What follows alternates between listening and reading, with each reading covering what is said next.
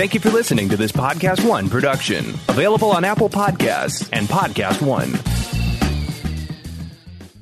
We live in a world of fees airlines, hotels, food delivery, and especially car dealers all charge excessive last minute fees. When you want something badly enough, it feels like your only choice is to pay up. But what if you had a choice to take a stand instead?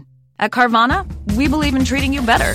With zero hidden fees, you can drive off without feeling ripped off. That's what it means to live fearlessly. With Carvana, It's that little Chico Pitbull, Mr. 305, but it said Mr. Worldwide. You already know what it is. Listen to my new podcast, From Negative to Positive. Subscribe today. Now, part of the things that we're doing over here at Negative to Positive is encouraging people to change their lives, change the things that are within their power. I want to thank our good friends at KFC for helping me bring this to you. Feed your whole crew with KFC. Let's go. I can get the KFC bucket of chicken and you know, that's fire. Now, Babu, you know that you could get that mac and cheese, that mashed potato, gravy, those biscuits. Now that's that's trouble right there. That is fire right there. You know, on negative to positive, we always talking about striving and achievement, and and the Colonel Sanders story is is a story that inspired me since I was ten years old. Look how life comes full circle. Now I'm talking about Colonel Sanders and Kentucky Fried Chicken and how much I love it. Listen to my new podcast from negative to positive. Check out the vodcast. Subscribe today. Apple Podcast, Podcast One, Spotify.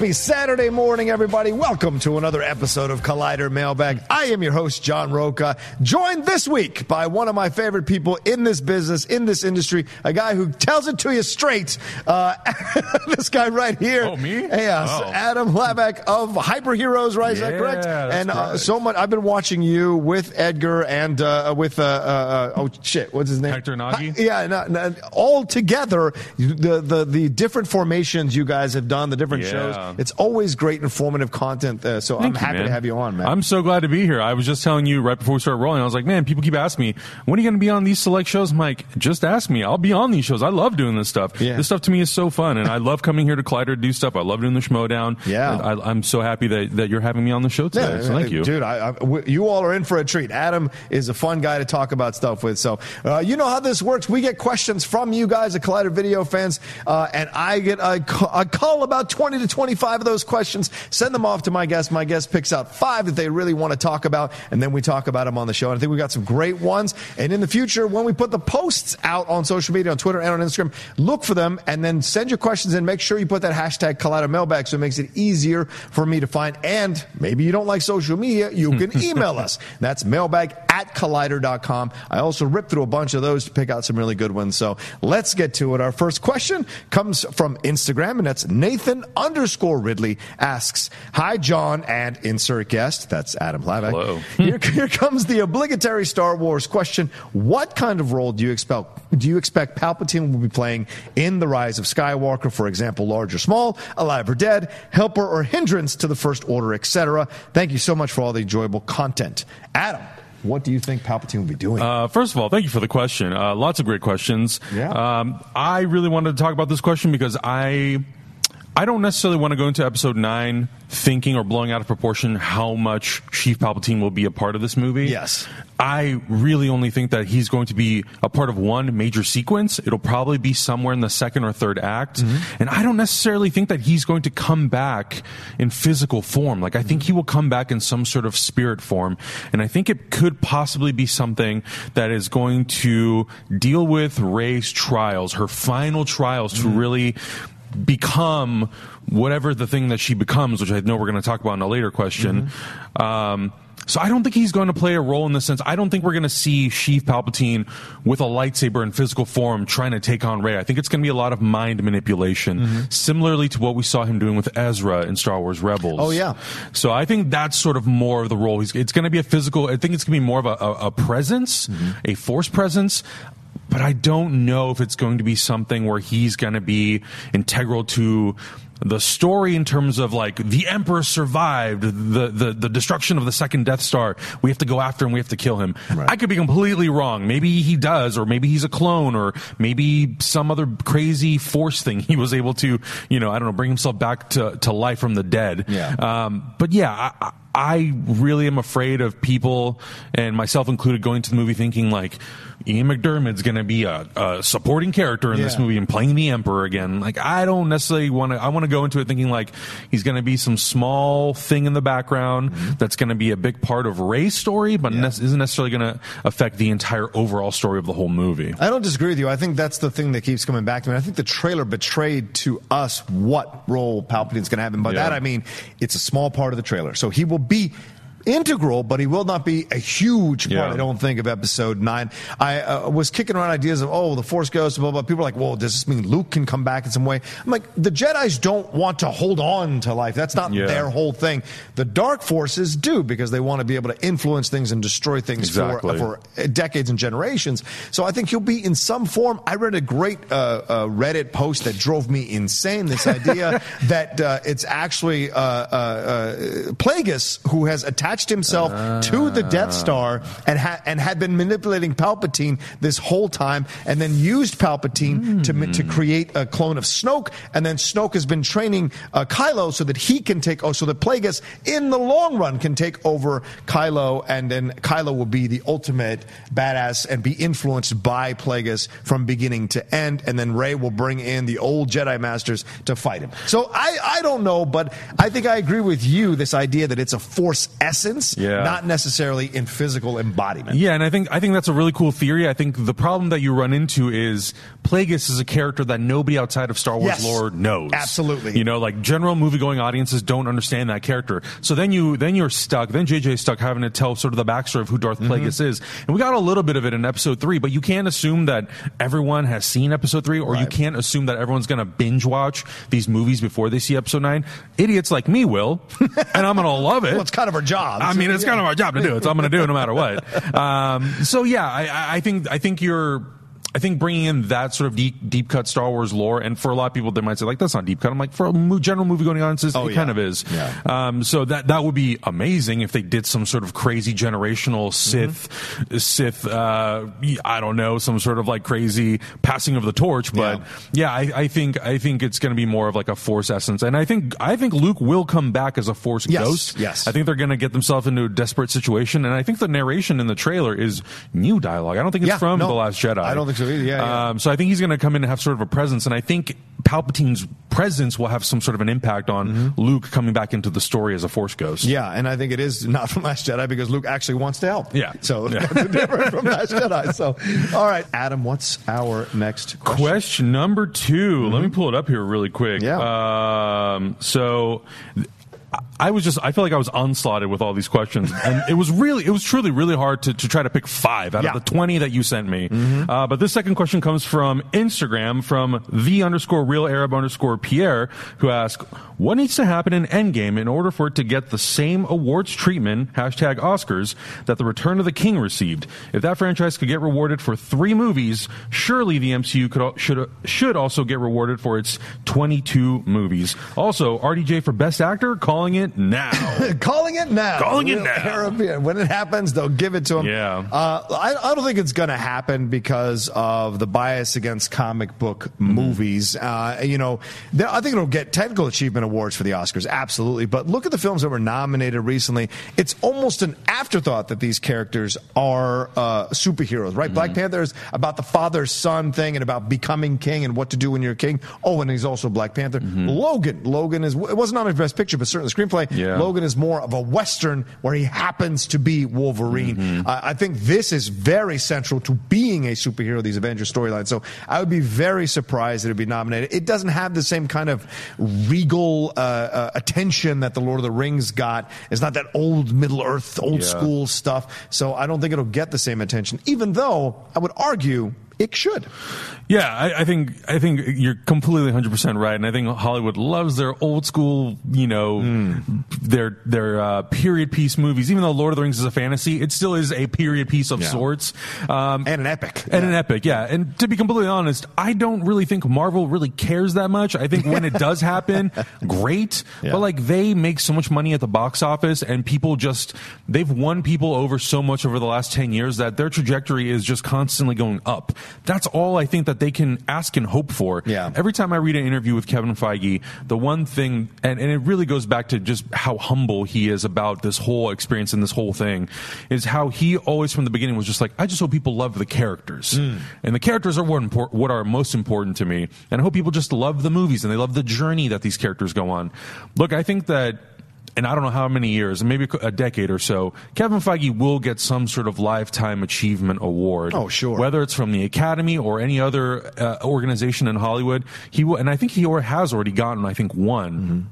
Might have been from the Producers Guild. I'm not sure, but I, I, I think that to me is is greater than any sort of singular Academy Award for one movie. The fact that Kevin Feige and his little team of people in a tiny little office in 2006, 2007 started planting the seeds and building the Marvel Cinematic Universe and not knowing if it was even going to succeed, but just like kind of throwing all their chips in and going, well, if it doesn't work, you know, Merrill Lynch will just take the properties, take our all of our characters from us, and we're kind of done. Yeah. Um, so they really like rolled the dice on a gamble. So whether or not these movies individually get nominations, I don't think that is reflective of the impact that the Marvel Cinematic Universe has had in Hollywood, mm-hmm. on comic books themselves, Yeah. and also on comic book adap- adap- adaptations. Like, I mean, the Marvel, I mean, every studio is now trying to replicate a cinematic universe for better or for worse. Mm-hmm. And Marvel is the one that has consistently performed, like, done an incredible job telling stories. And even when they faltered with things like, I don't like Thor the Dark World mm. at all. But regardless of how that movie did, they are constantly moving forward. They're not letting that mm-hmm. get in the way of them telling their overarching story. So I I don't know. I think like an Oscar would be cool for something like Infinity War. I think you're right. I think technical achievements. I think these superhero movies will always get some sort of a technical nomination. Yeah. Uh, Black Panther being one of the only ones, the first one that like has gotten a little bit more than that. Yeah. But you also have to remember that like the Dark Knight is also responsible for a lot Yeah. of that hap- happening. Absolutely. So a- as much as the Academy likes to sort of be like, ah, these movies are silly. There are very rare moments and rare opportunities where they do recognize the impact these movies have. Mm-hmm. And so, you know, I think Endgame, I think the real testament is going to be in 10, 15, 20 years, are we still talking about these movies? Yeah. And if we are, then those movies did their job. Yep. They told incredible stories, and it doesn't matter what sort of awards that they got, it's the impact that they made on culture and on people. Yeah, I don't think I can add anything more to that. That's a perfect answer, Adam. Let's move on to our third question. It's from Steve Calderon. It's an email. Hey, John and guest, what are thoughts of another Tomb Raider movie with Alicia Vikander returning as Laura Croft being developed? I enjoyed the movie that we got. Roke, I remember from your review with Perry that you didn't like the reboot as much. In your opinion, what should the filmmakers do or not do in the sequel with the story and the Croft character to make this a better movie if it happens? Adam. Uh, so you were not a fan of the reboot? I was not an overall fan of the reboot. I had some issues with it. I think Sure. Vikander was good, Yeah. but I thought the overall story seemed a bit shoved in and ham-handed rather than uh, rather than actually laid out as an origin story. Mm-hmm. Sure, sure, sure, sure. Yeah. yeah. I, I actually surprisingly, I really liked that movie. Okay. I, I went into it with very low expectations. Only thing that I had hoped for was like, well, I hope it's just like a really fun adventure that I'm sort of invested in. If I'm not necessarily invested in all the characters, as long as Laura for the most part kind of works for me, Hmm. I can kind of get past all the other all the other things that don't work because I went into it thinking like it's a it's an adaptation of a video game. Yeah. And historically those have never really been that great. And I was sort of willing to go in there like, okay, cool. Just make it fun and make it enjoyable. If I like Alicia Vikander as Lara Croft, then you've kind of won me over. And hopefully, if it does well enough that for the sequel, mm-hmm. you'll really start to figure out how to tell a better story. So I think that would be sort of my biggest ask is keep the adventure, keep the fun. Let's explore a little bit more. Let's get a little more depth with Lara Croft in terms of her as a character. Yeah. And let's set her off on some really, really fun adventure in a new destination. This one felt really Indiana Jonesy to me Mm-hmm. in terms of also its setting. Let's see if we can do something. I, I feel like a lot of these adventure movies tend to do like desert or forest, like tropical Yeah. sort of a setting. Let's go into let's do something like National Treasure to me is fun because it's like, oh, we're going through cities and we're trying to find treasures along the way. And I, I would honestly, I would like to get a female perspective on this Mm-hmm. on this thing. So if we could get, you know, someone who is like a Patty Jenkins or a Michelle MacLaren or or a Kathryn Bigelow, someone of, of that, or even someone brand new. Like I think that's Yeah. there's also a really really great opportunity to look at the indie world and see what young up and coming female filmmakers are making and give them an opportunity because. I guarantee you will find at least a handful who love Lara Croft as a character and love that video game and can say something really cool about it. And like I liked the father daughter relationship. Mm-hmm. I think you can also expand that a little bit with some more flashbacks or however you want to do it. Yeah. Um, but I, I would love to see it. I, I, if they did it, I would really, really like to see it. Well, as of two days ago or three days ago from us recording this, Deadline announced that there is a sequel in the Yeah. works uh, with them. Amy Jump is writing it. She's worked with Ben Wheatley. They've done Free Fire. Uh, she's also Ah. done Kill List, A Field in England, Sightseers, and High Rise. So it's happening. It Cool. is happening. Alicia said she's excited to come back because of the, or uh, I think they said that she's excited to come back because of the attachment of Amy Jump. The first film was made for 94 million. It made 274 million. So It made by, some money. by Hollywood standards, it made money. You would like it to make more. So maybe in the sequel, my suggestion, uh, along with what Adam was saying, I will add on some more with Trinity. Trinity. I, me, as a massive fan of those video games, I rarely play these games anymore. But Tomb Raider, I always get that one and play it all the way to the end. It's a great world full of fantastic characters and great adventures and some good villains. I would like to see more of Trinity come out in this, and that's that's what I thought was missing in the first movies. Walt Goggins part of it, but how is he Yeah. part of it? What's the backstory? Let's flesh that a little bit more, and also include more of her team members. Yeah. That's what's great about Laura Croft. Even in the uh, the Angelina Jolie versions, she has team members helping Mm-hmm. Right. her, and I think that would enrich the world uh, more in terms of uh, Tomb Raider. All right. Yeah, I agree. I agree, and I think you know, I, I think the the last thing really quickly is you also setting it apart from Indiana Jones and Nathan Drake. Yeah. in that world. Yeah, make it Lara Croft. yeah. Some people walk out of it and it's like, oh, it's like Uncharted. It's like Indiana Jones. No, it's Lara Croft. Laura Croft, So- exactly. Yeah. What's our next question, Adam? Uh, next question comes from Twitter at BadgerCheese84. I love that handle. uh, hashtag Collider Mailbag.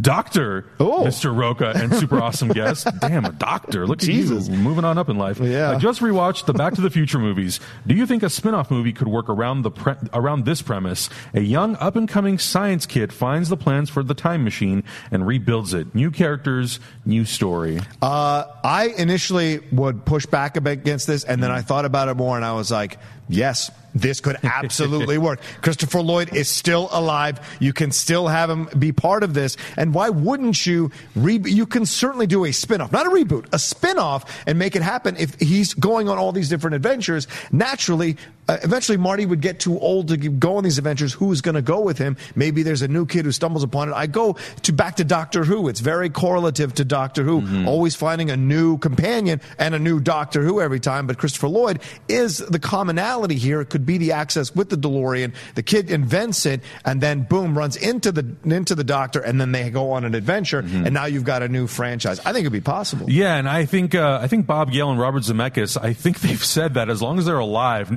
Universal cannot remake that movie. Oh, good. Uh, I think Remake because it, I no. because I think they hold the rights to Yeah. the movie itself. I think Universal's just a distributor. Um, but that being said, I sort of had the same feelings like you did. Hmm. At first, I was like, I don't. I read the question, and I was like, Ah, come on, what? Why? Why? Why do I need to remake this for? then I read it again, and I thought, well, he's not necessarily pitching a remake. Yeah. pitching a continuation of that story. And we're kind of in a time right now where continuations of stories from the 70s and 80s is somewhat popular. I mean, we just had Mary Poppins, Halloween came out, Mm-hmm. Right. Star Wars, like all this stuff. And I'm I'm I agree. I'm not necessarily against a bringing in a new character to accompany Doc or Marty or somebody to sort of continue on the legacy of Back to Hmm. the Future. I think the challenge that you run into is how do you make it feel like it's part of the Back to the Future universe without just retreading what they already did. Yeah, yeah, yeah. Um, in 2015, I, I- remember thinking like, man, it'd be so fun if Back to the Future, the new one came out, or BTF4 or BTTF4 came Hmm. out, and it was a new character going into 1985, and Oh, like running yeah. into Marty, Yes. who's also like time traveling, trying to, you know, like, so there's all these things that you could do that I think Right. could be a lot of fun. So I'm, I'm open to it. I, you know, I think Christopher Lloyd, I believe he's in his like 70s or 80s. Yeah. So I, I think most of this movie would be this new character, kind of like how Marty is in the first one. He goes on this venture alone Mm-hmm. and runs into, into Doc Brown in, in certain, in uh, previous years of his life. Right. So I think there's opportunities to do that and explore that, and even setting a character on this journey by themselves, Mm-hmm. and like how does that affect them without having somebody like Doc Brown? Who do they meet along the way? Yeah. that is maybe an equally science uh, a science nerd, or maybe this new character isn't even into science. He just stumbles upon it, and he has to meet someone who is into time travel and all this sort of stuff, and they go on an adventure together. Yeah. There's so many opportunities, but I just wouldn't want them to simply remake the first one. Yep. Because I think it would sort of betray the the the epicness and the fun and the majesty of the of the original trilogy. Totally agree, Adam. Absolutely. Let's move on to our last question because this is a doozy. Uh, it's from Ian Lamb. It's an email. Writes, "Hello, Rocha, an esteemed guest. Well, look, you esteemed. Well, look at that. what do you think Episode 9's title, The Rise of Skywalker, means for the future of Rey? I believe what Luke and Yoda said in Episode 8 will especially ring true come this December. Jedi, as you know, it will be done, and the age of Skywalker will reign. Rey will not identify as a Jedi, but as a Skywalker, and if Kylo Ren is redeemed, he will be the Jedi going forward, making the Jedi the anti-heroes. What do you two think? Adam? Uh, I agree with this. We Mm. talked about this on Hyper Heroes last week when celebration stuff was happening, and I think a lot of people were confused by the title, "The Rise of Skywalker," thinking like, "Oh, is Luke is Luke going to come back? Right, right. Is Rey going to get adopted and become a Skywalker?" no, I think Skywalker is going to be the evolution of what a Jedi is. Mm-hmm. It's going to be the new title that that this uh, that this group of warriors is going to adapt, and it's going to be a tribute to the Skywalker family for everything that they've contributed to the universe, Yeah. good and bad. You know, you've got Luke and you've got Leia, uh, and and I think so. I think that's what that that's going to evolve into. It's going to be Rey accepting who she is, what she's become, where her training has really come from. It's come from Luke's. You know, training, however you want to look at that training, but I think also it's going to come from the wisdom of Leia that she's gotten over the years of being with her while they've tried to rebuild the resistance to take on the First Order. Yeah. And in terms of Kylo Ren, yeah, I mean, maybe it's possible that the term Jedi, uh, the old thinking of what the Jedi is, will sort of become the anti-hero because we don't really ever hear the term Sith in Yeah. the new trilogy. Yeah, yeah, yeah. We only really hear them refer to Kylo Ren as a member of the First Order. So if Sith is sort of, sort of this like bygone term or this era that is no longer in existence and that we'll maybe explore with Palpatine, I do think that Skywalker is going to be sort of the next level Mm-hmm. evolution of what the Jedi character will become. Yeah, I think so too. And I, you know, seeing all these articles, oh, Kevin Smith, and people were saying right after the panel was over, within an hour or two, that Skywalker may be the new Jedi. Mm-hmm. So please stop looking at these articles because all these other people came up with it. A lot of fans came up with it. We all had kind of because we're all analytical people Yeah. who love Star Wars to pieces. So we all kind of figured out, oh, this could be this. That would mm-hmm. be awesome. And you're right, Adam. Like the both good and bad, what the Skywalker have contributed. There has to be a legacy here. You know, they say it's the end of the Skywalker legacy in terms of the family, but the idea of the Skywalker will still go forward. Absolutely. And I think that's a positive overall. I don't know that the Jedi will be uh, uh, uh, Kylo and then negative things. Uh, we'll see. I am not in the Kylo Ren get redeemed gets redeemed camp. I want him to die, uh, but we'll see how that plays out. Now, uh, this idea of the Gray Jedi, that's what I come back to, right? They've never explored the Gray Jedi. Ahsoka Tano is essentially a Gray Jedi. It's these Jedi that are not necessarily adherent to what the Council tells them to do, but they're still good Jedi. They just kind of cross the line of what the Council thinks they should do. Yes. And even uh, Qui Gon Jinn was a little bit of a Gray Jedi. So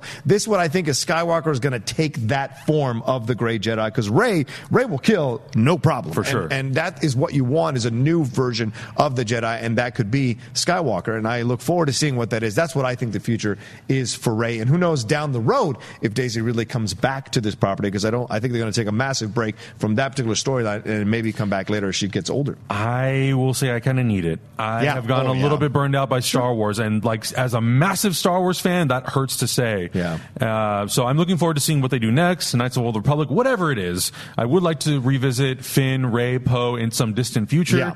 uh, and to see how the Skywalker has evolved and what it's brought to the galaxy and the universe. So, but I'm looking forward to this movie. Yeah. At the end of the day, I'm always looking forward to new Star Wars, and I'm very curious to see how they wrap up this incredible three part trilogy. Yep. And if you rise a Skywalker, logically, as they always said, there's something that rises up to counter it. So it'll be exciting to see what rises up Yeah. to counter it. Maybe we'll see seeds of it in episode nine. Yeah. And we'll see. All right. Thanks everybody for watching this nerdy and sweaty episode of Collider Mailbag here on this lovely Saturday morning. I want to thank Adam Hlavac for stopping by. Thank you, Yeah, Adam. You. Thank you for having me. I Of course. appreciate it. Where can they find you and the stuff you do, brother? Uh, I'm all over social media, just at my name, Adam Hlavac. Watch Hyper Heroes every single week on Hyper RPG. We have this crazy video coming out called the Marvel Cinematic Universe Pre-Snap Recap, where we do a 90 minute in-depth recap of the Marvel Cinematic Universe, all the events, all the characters. It's wild. It's crazy. Jump over. We also just relaunched our Patreon. You can check that out as Nice. well.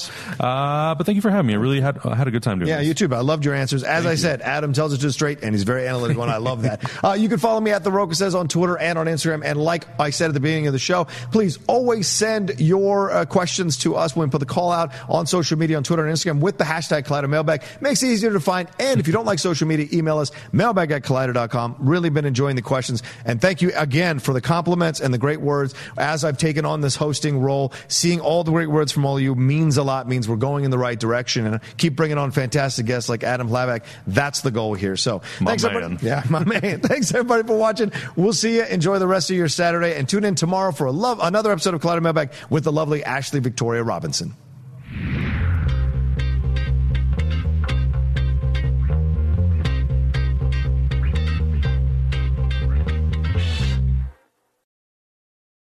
Orangutans. They're beautiful, playful, and majestic, and disappearing. Every day, as many as 20 orangutans vanish.